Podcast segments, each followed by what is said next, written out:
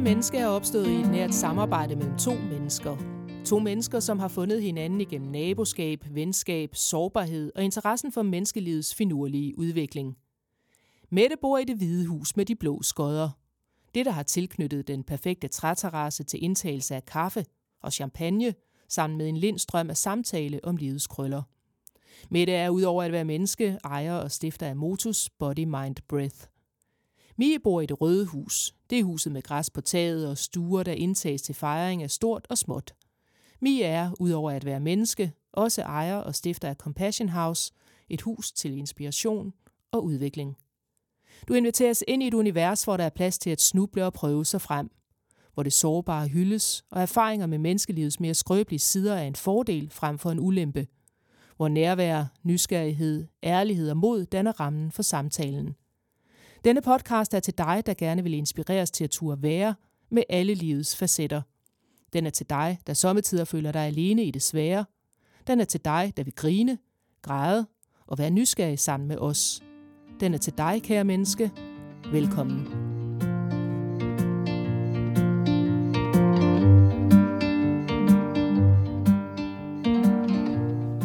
Hej Mie.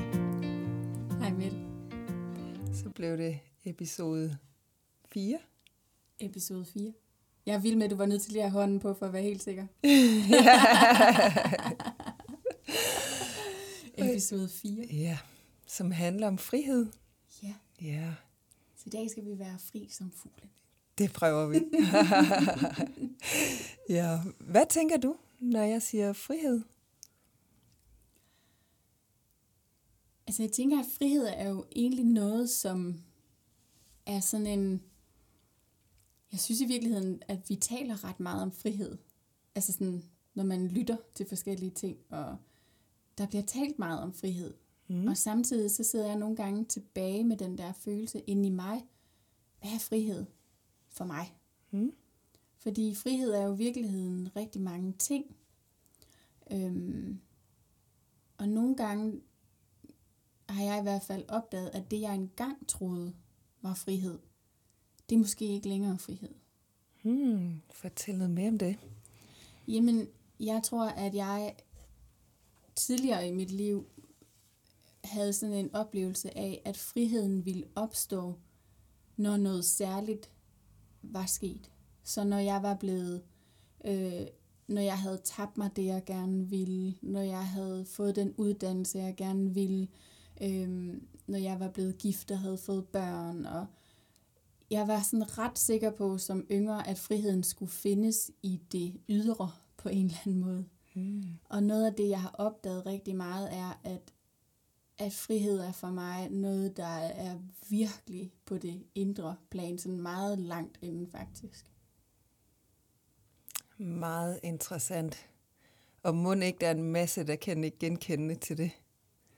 Så hvad tænker du? Lige da du sad og fortalte, så tænkte jeg, at friheden ligger for enden af regnbuen. det er i hvert fald det, mange af os tror. Øh, til at starte med i livet måske i virkeligheden. Øhm, og så ved jeg ikke, hvor mange der når til den erkendelse, at det måske alligevel ikke er der, den ligger efterhånden, som vi vokser op og bliver klogere på livet. Men jeg synes i virkeligheden også, at frihed er mange ting. Og jeg tror, den er forskellig fra person til person. Absolut. Fordi det, der kan være frihed for nogen, kan måske være enormt kvælende og strangulerende for andre. Lige præcis. Mm.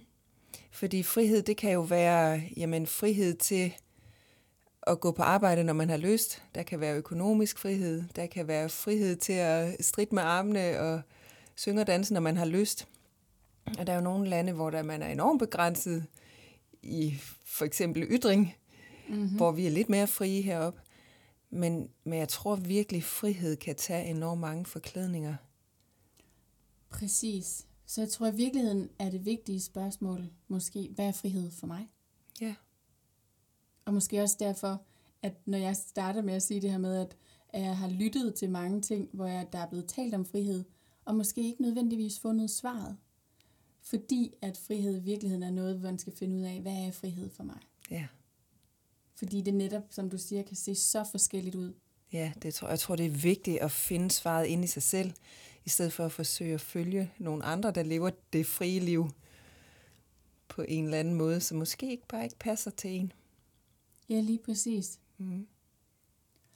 Og så kommer jeg også til at tænke på, at, at for mig i hvert fald, tror jeg også, at friheden hænger lidt sammen med den her med, som vi talte om, da vi talte om mod, altså det der med at turde stå ved, hvem jeg er som person. Øhm, fordi at jeg startede jo absolut ud, også karrieremæssigt, på en måde, hvor jeg tænkte, at her, nu følger jeg bare normen og får øh, en, et godt job med en god løn, og så er jeg jo fri til at leve og gøre det, jeg gerne vil. Og i virkeligheden så opdagede jeg jo, at jeg blev enormt begrænset indeni af det der standard job og af det at skulle møde på kontoret x antal timer på det samme tidspunkt hver dag. Også fordi jeg så havde et job, hvor jeg ikke nødvendigvis følte, at det stoppede på noget tidspunkt, så jeg kunne i princippet sidde der 24 timer i døgnet og aldrig rigtigt. så, så jeg tror også, for, jeg, jeg skulle i hvert fald ud og mærke, hvad frihed ikke er for mig. Ja, det var en god måde at formulere det på, og i virkeligheden se det på. Jeg sad med sådan en stor grin, mens du fortalte lige før, jeg kunne næsten ikke holde det tilbage. Jeg er helt enig, jeg har, jeg har lavet samme rejse, og troede, at frihed var en fin karriere, der kunne købe mig frihed til en hel masse andet. Det var det overhovedet ikke. Det var i hvert fald meget langt væk fra lykke.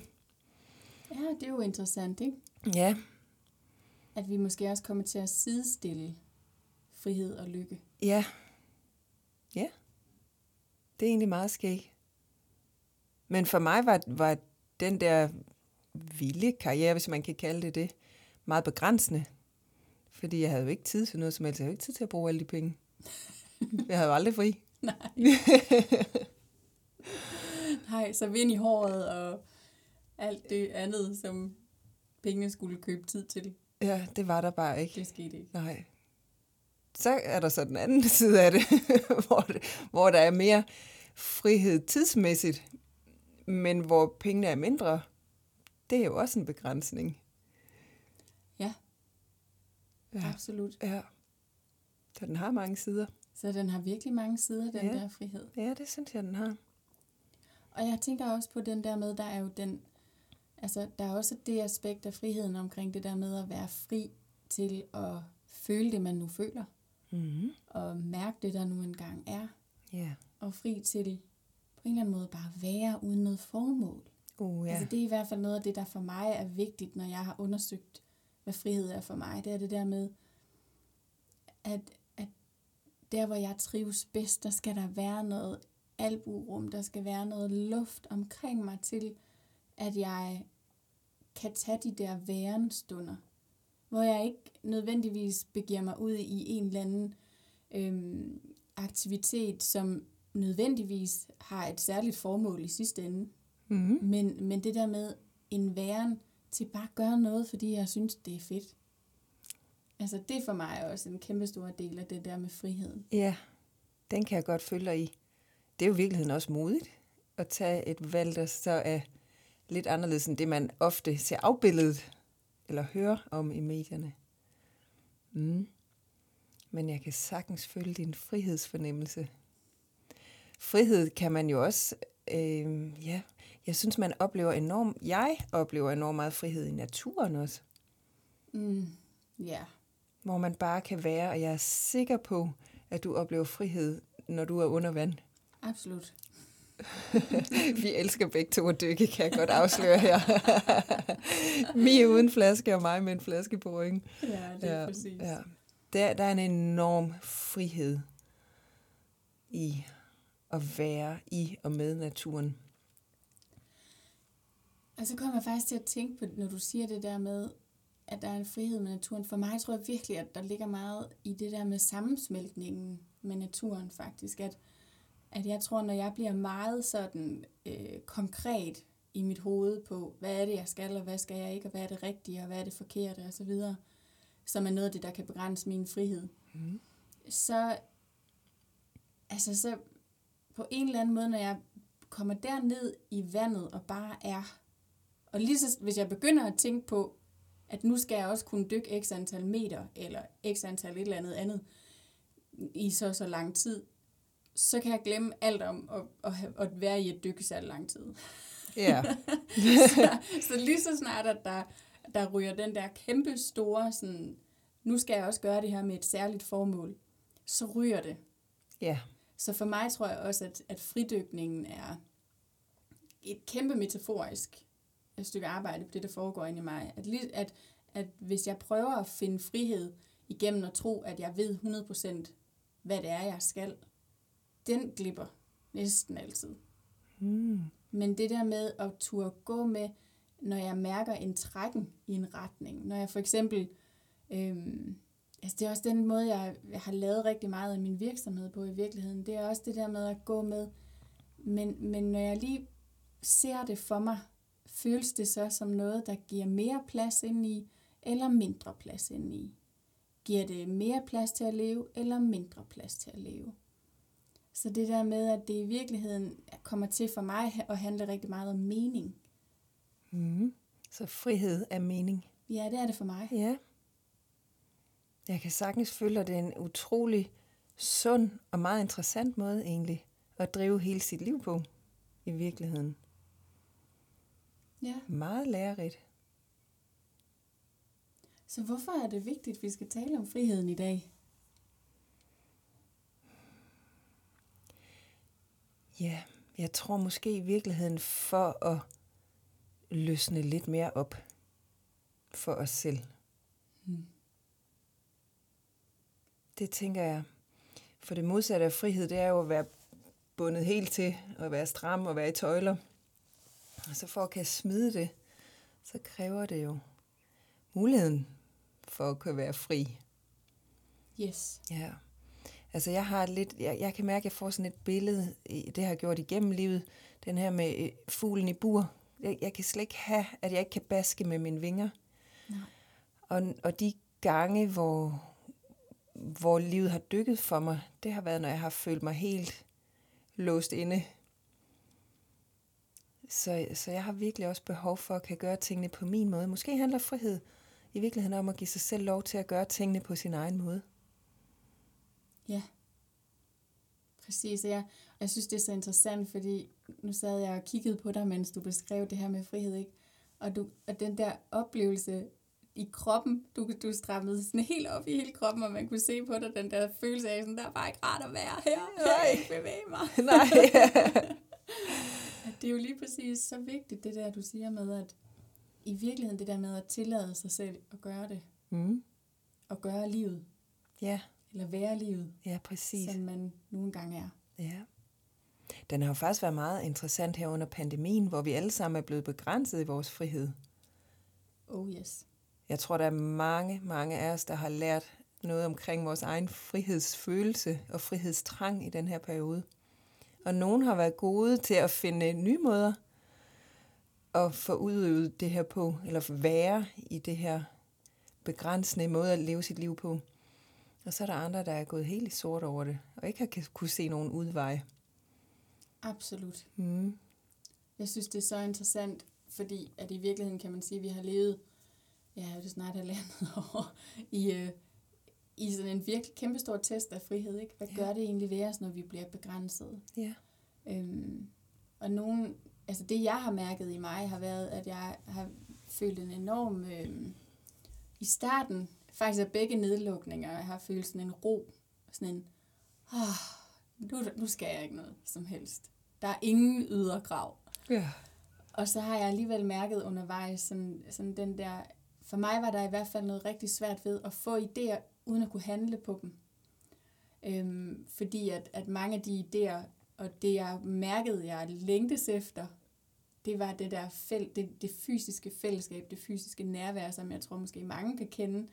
Men, men det gjorde også, at det, når jeg så forsøgte at tvinge mig selv over i en anden kasse, sådan, jamen, så må du også tænke anderledes, og så må du også tænke, så det passer ind i den verden, der er lige nu. Og, og jeg mærkede bare, at det gav ikke mening for mig, når jeg prøvede at gøre det. Jeg kunne simpelthen ikke gå ned ad den der bakke, der var sådan, jamen, der er så mange, der siger, at det er det rigtige at gøre det her, men alt i mig havde modstand. Mm. Og det var ikke den der slags modstand, som nu skal du bare lige komme over den her hurdle, så bliver det godt. Men det var den der sådan helt grundlæggende følelse af, at det er ikke rigtigt for mig.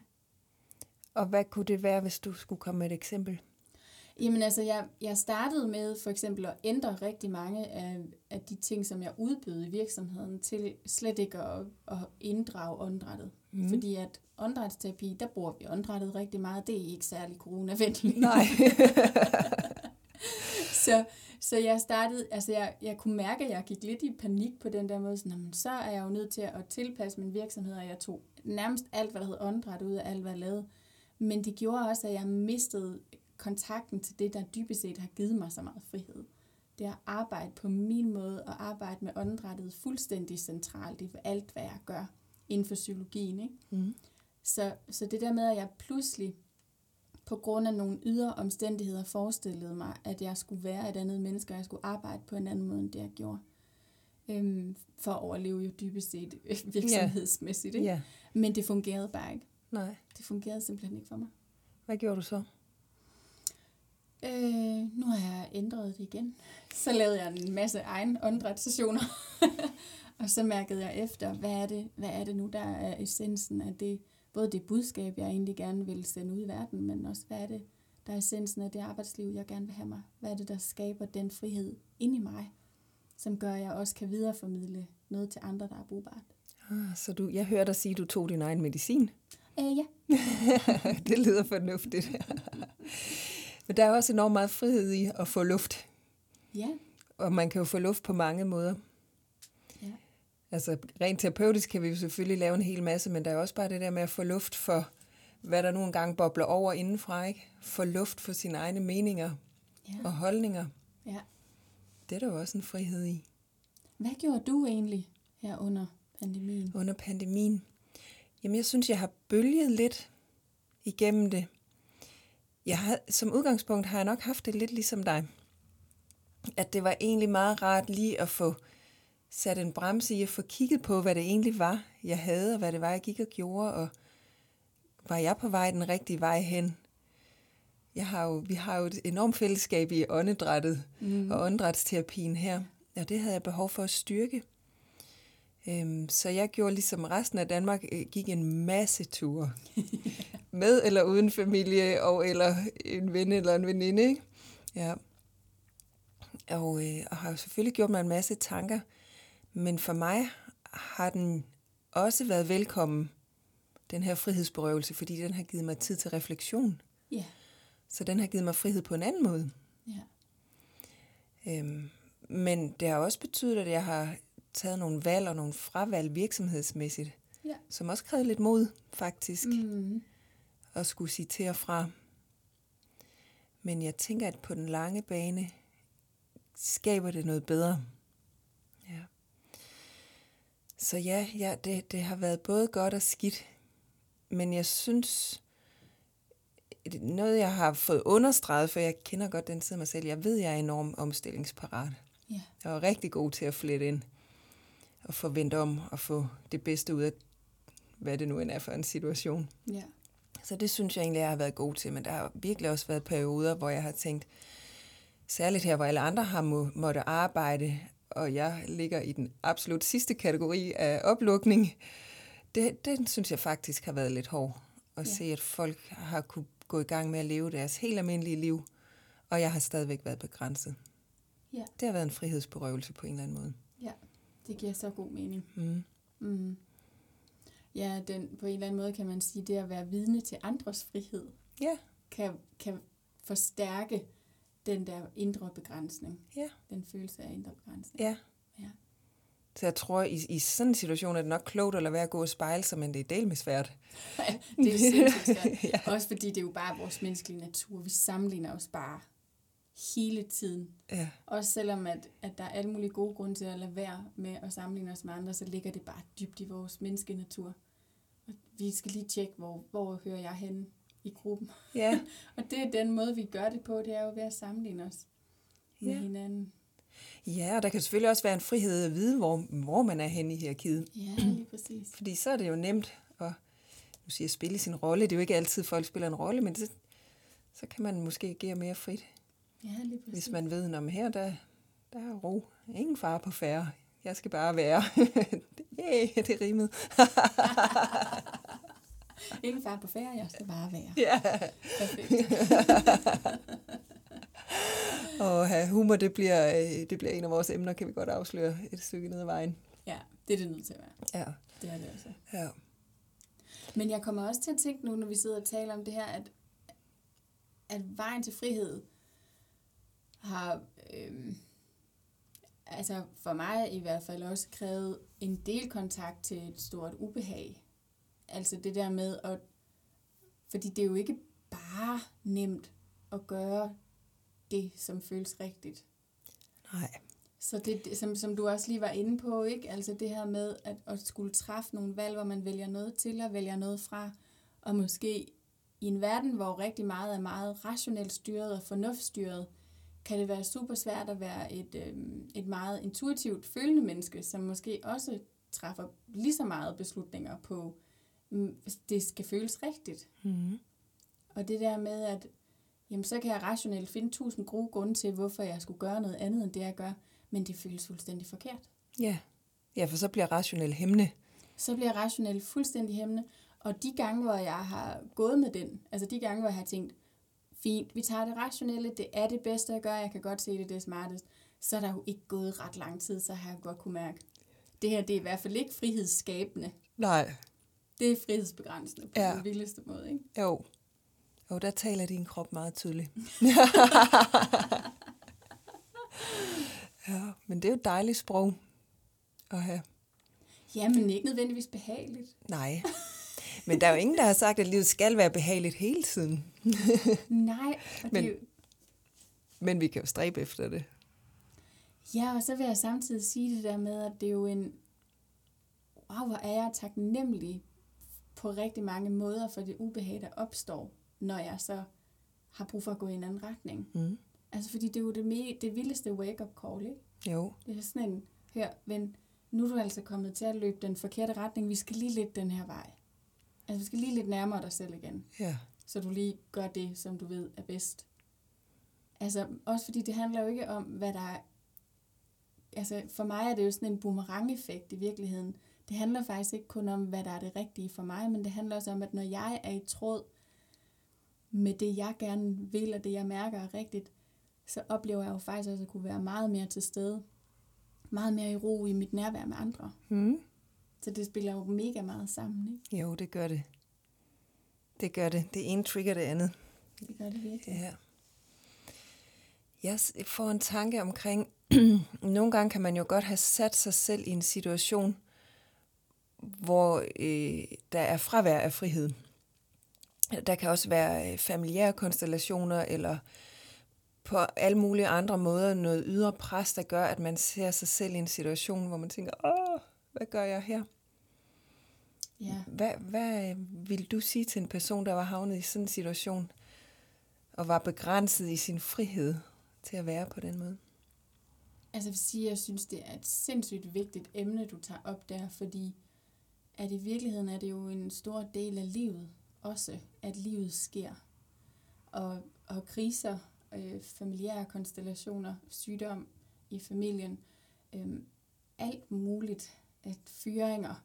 Der er jo alt muligt, der gør, at, at vi kan være begrænset i vores frihed altså som vi lige har snakket om, pandemien er jo et andet eksempel på det, ikke? men mm. det der med, hvordan er det egentlig, at vi så kan stå i det, uden at miste os selv.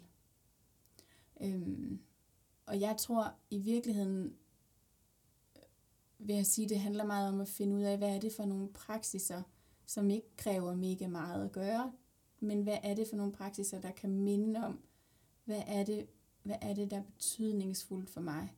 Fordi jeg vil også sige, at nogle gange er det jo også det værd at give køb på sin frihed i en periode, for for eksempel at være der for en, en anden. Hmm. Så det Ja. der med, at, at for mig er der også, der er noget i valget, og i, i friheden til at vælge, det, vælge fravælge Mm. friheden. Giver Ja. mening at Ja. sige det sådan? Ja, men jeg tror, jeg kan følge dig. Ja, altså så det der med, at, men, men også, jeg tror noget af det, som, som jeg oplever nogle gange også, altså i mit arbejde for eksempel, det er jo det der med for eksempel at være pårørende til nogen, som er kritisk syge eller, så, eller noget andet. Ikke? Det kan jo godt virkelig være begrænsende, og der er mange, der i den proces glemmer at passe på sig selv. Det er du ret Så i. det der med at få nogle pauser ind, som jo så er måske ikke den på den sådan helt store plan friheden, men det der med at, at have små aspekter af frihed ind. Friheden til at vælge, hvad, hvad kunne være godt for mig, bare lige fem minutter i dag. Mm. Så det der med at, at bryde friheden ned til meget små elementer også i virkeligheden. De Ja. små ting. Det var et godt råd, for nogle gange kan man jo ikke komme ud af den situation, livet har sat en i, Nej, hvad end det nu måtte være. nej, lige præcis, fordi det er jo, uanset at vi alle sammen helst vil undgå alt, hvad der hedder kri- livskriser og sygdomme og så videre, så er det jo noget, vi, vi på ingen måde kan undgå igennem et helt liv. Mm. Og så er det også okay at lige miste sig selv for en stund, og så kan vi finde tilbage igen. Lige præcis. Altså, det er okay ikke at være okay. Ja, det er helt okay. Og så kan man sige, når man har været begrænset i sin frihed, så mærker man måske også friheden tydeligere, når den så vender tilbage. Eller når man får skabt en situation eller en måde at være på, hvor man kan være mere fri. Ja, lige præcis, og når du siger det, så kommer der også, så popper ordet fleksibilitet faktisk også ind for mig. Altså, fordi jeg har også opdaget, at, at nogle gange, når der så har været nogle større ting i livet, øhm, så, så har jeg en forestilling om, at jeg vender tilbage til livet, som det var før. Men så, så opdager jeg, at jamen, det har jo rykket nogle ting ved mig, og måske skabt en anden dybde, dybest set også i mig. Så måske jeg ikke bare skal hoppe tilbage og tænke, at det, der var frihed før, også er frihed nu.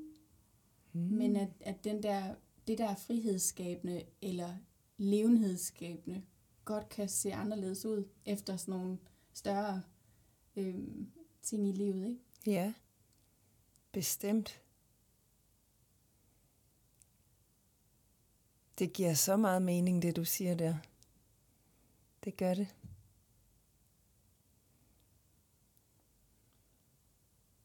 Jeg tænker for eksempel også på din episode, når du siger det her med, at vi har tidligere talt i tidligere episoder omkring, at du havde en episode, hvor du landede på skjoldet, som du plejer at Ja, kalde det. ja. og havde en ordentlig omgang stress i en lang periode. Men jeg tænker også, at oplevede du, at der var et før med det og et efter med det? Altså med den episode? Det gjorde jeg jo meget tydeligt. Jeg endte jo faktisk med at se min tur på skjoldet som en gave. Ja. Det var enormt lærerigt. Men hold da op, hvor var jeg frihedsberøvet. I den periode, hvor det stod på. Ja. Altså, det, det er meget, meget mærkeligt at have været en person eller et menneske, der vil gøre hele tiden, til at have 20 minutter max på en dag, hvor jeg sådan ligesom kunne fungere. Det var mærkeligt. Og jeg havde også perioder, hvor jeg tænkte, gud, jamen er det sådan her, jeg skal leve resten af mit liv? Det kan da virkelig ikke passe. Og jeg kunne jo ikke gøre noget andet end at være i det. Og nu er jeg jo heldigvis kommet ud af det og kan se, at det var heldigvis ikke en permanent tilstand.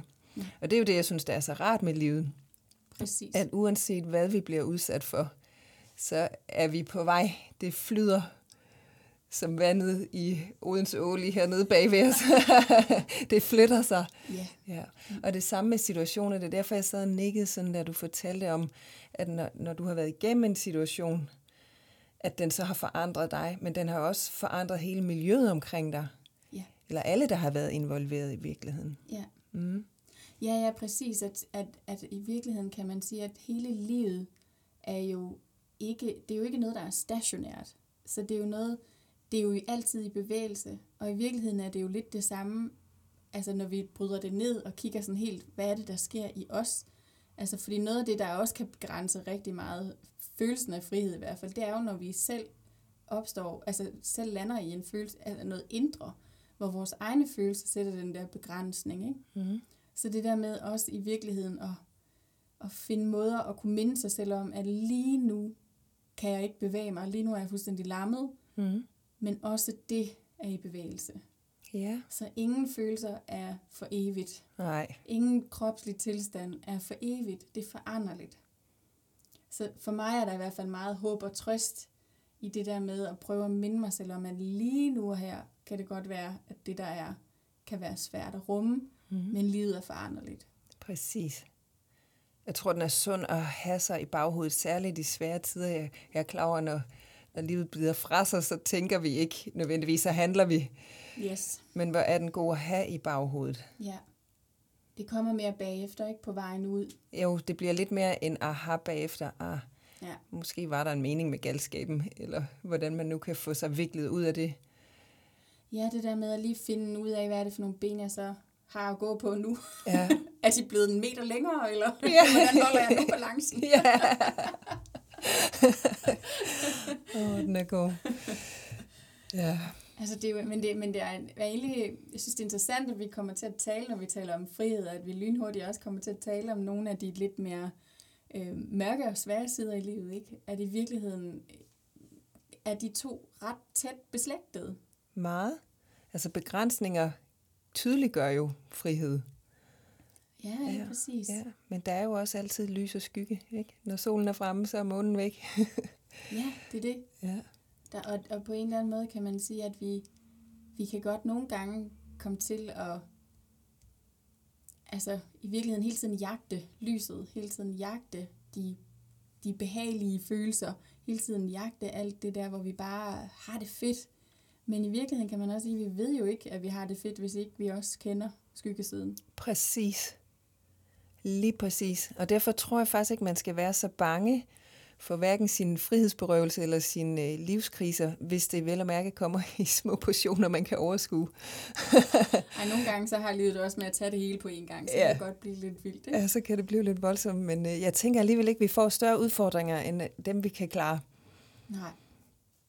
Altså, det er jo, det er jo i hvert fald på en eller anden måde, kan man sige, en insisteren på, altså jeg tror for mig har der også været enormt meget frihed i, inde i mig, simpelthen at lande, at jeg insisterer på, at der skal være plads til at være menneske.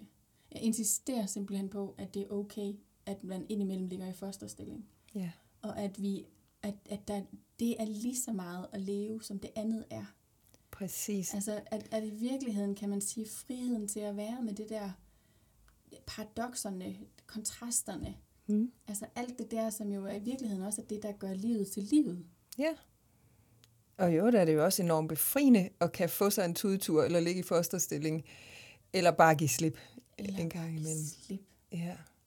Jeg tror faktisk, at, at da jeg opdagede åndedrætsterapi og havde de første sessioner selv, der, der var det faktisk noget af det, der ramte mig. Altså det var den der, jeg havde, jeg synes ikke, jeg havde haft et rum i mit liv, før jeg kunne gå ind i, og så bare græde en time, hvis der var brug for det. Så for mig er der faktisk kommet en enorm frihed i at vide, at jeg har det rum. Ja. Så når livet bider fra sig, og når noget bliver svært eller uoverskueligt, så kan jeg altid gå derhen. Mm. At jeg så ikke altid formår at gøre det, det er en helt anden fortælling. Men når jeg så gør det, så, så finder jeg jo den der frihed igen, den der, altså som er sådan helt ekspanderende. Den er, jeg, har, jeg har stadig ikke fundet den andre steder, Nej, men, end, end lige der. nej, men det vil jeg give dig helt ret i. Der kan åndedrættet noget særligt. Den giver os lov til at give slip for en stund. Ja, At den så kan afhjælpe en masse skavanker undervejs, det er jo bare et plus. det er bare et plus. Men der er virkelig meget frihed i at få lov at give slip. Ja.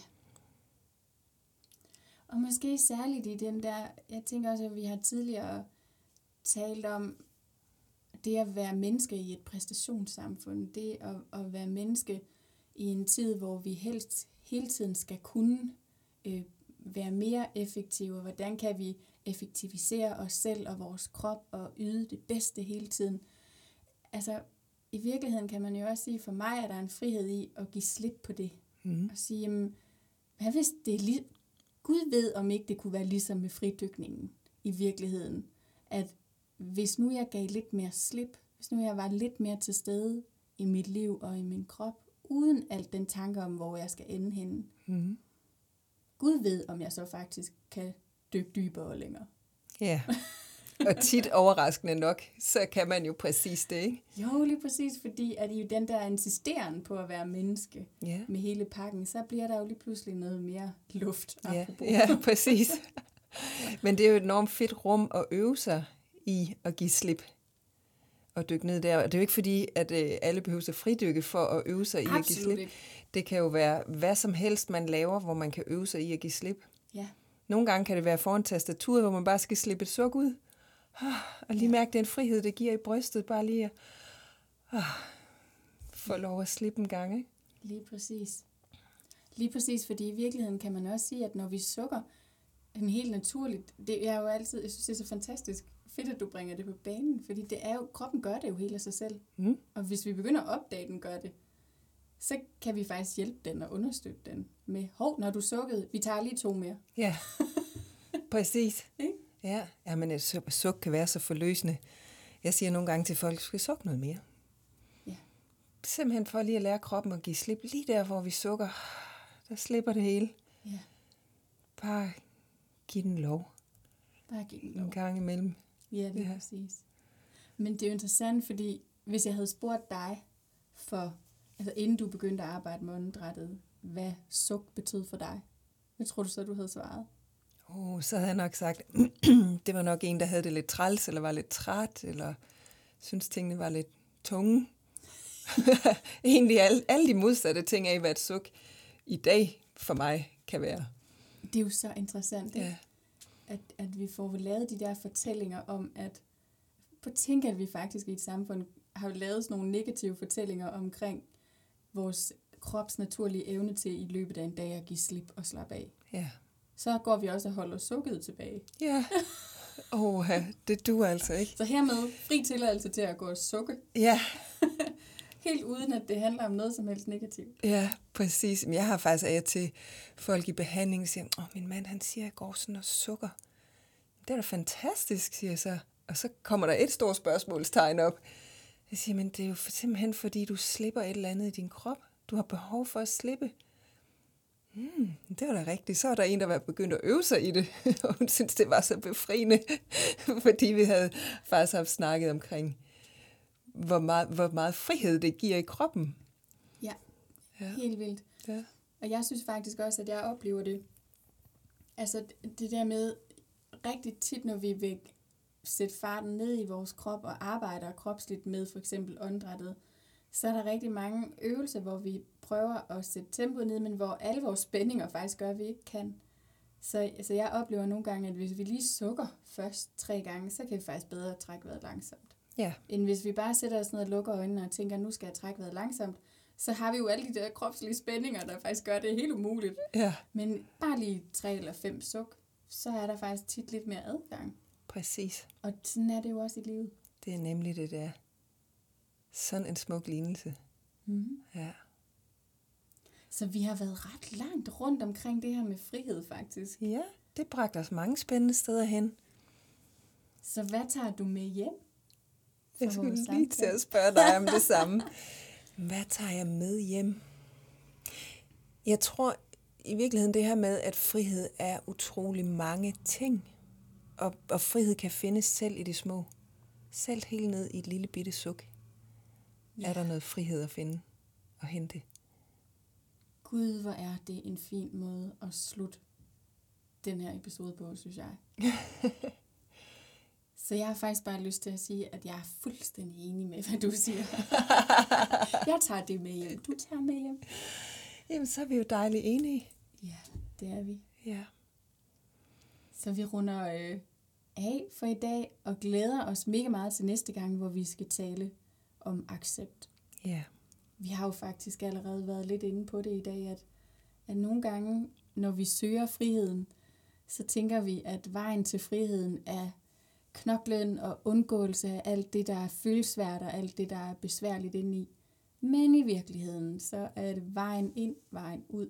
Så Ja, vejen ind i desværre kan være vejen til frihed. præcis. Skal vi slutte med et suk i dag? Ha' det godt derude. Pas Tak på jer. Vi ses næste fredag. Hej.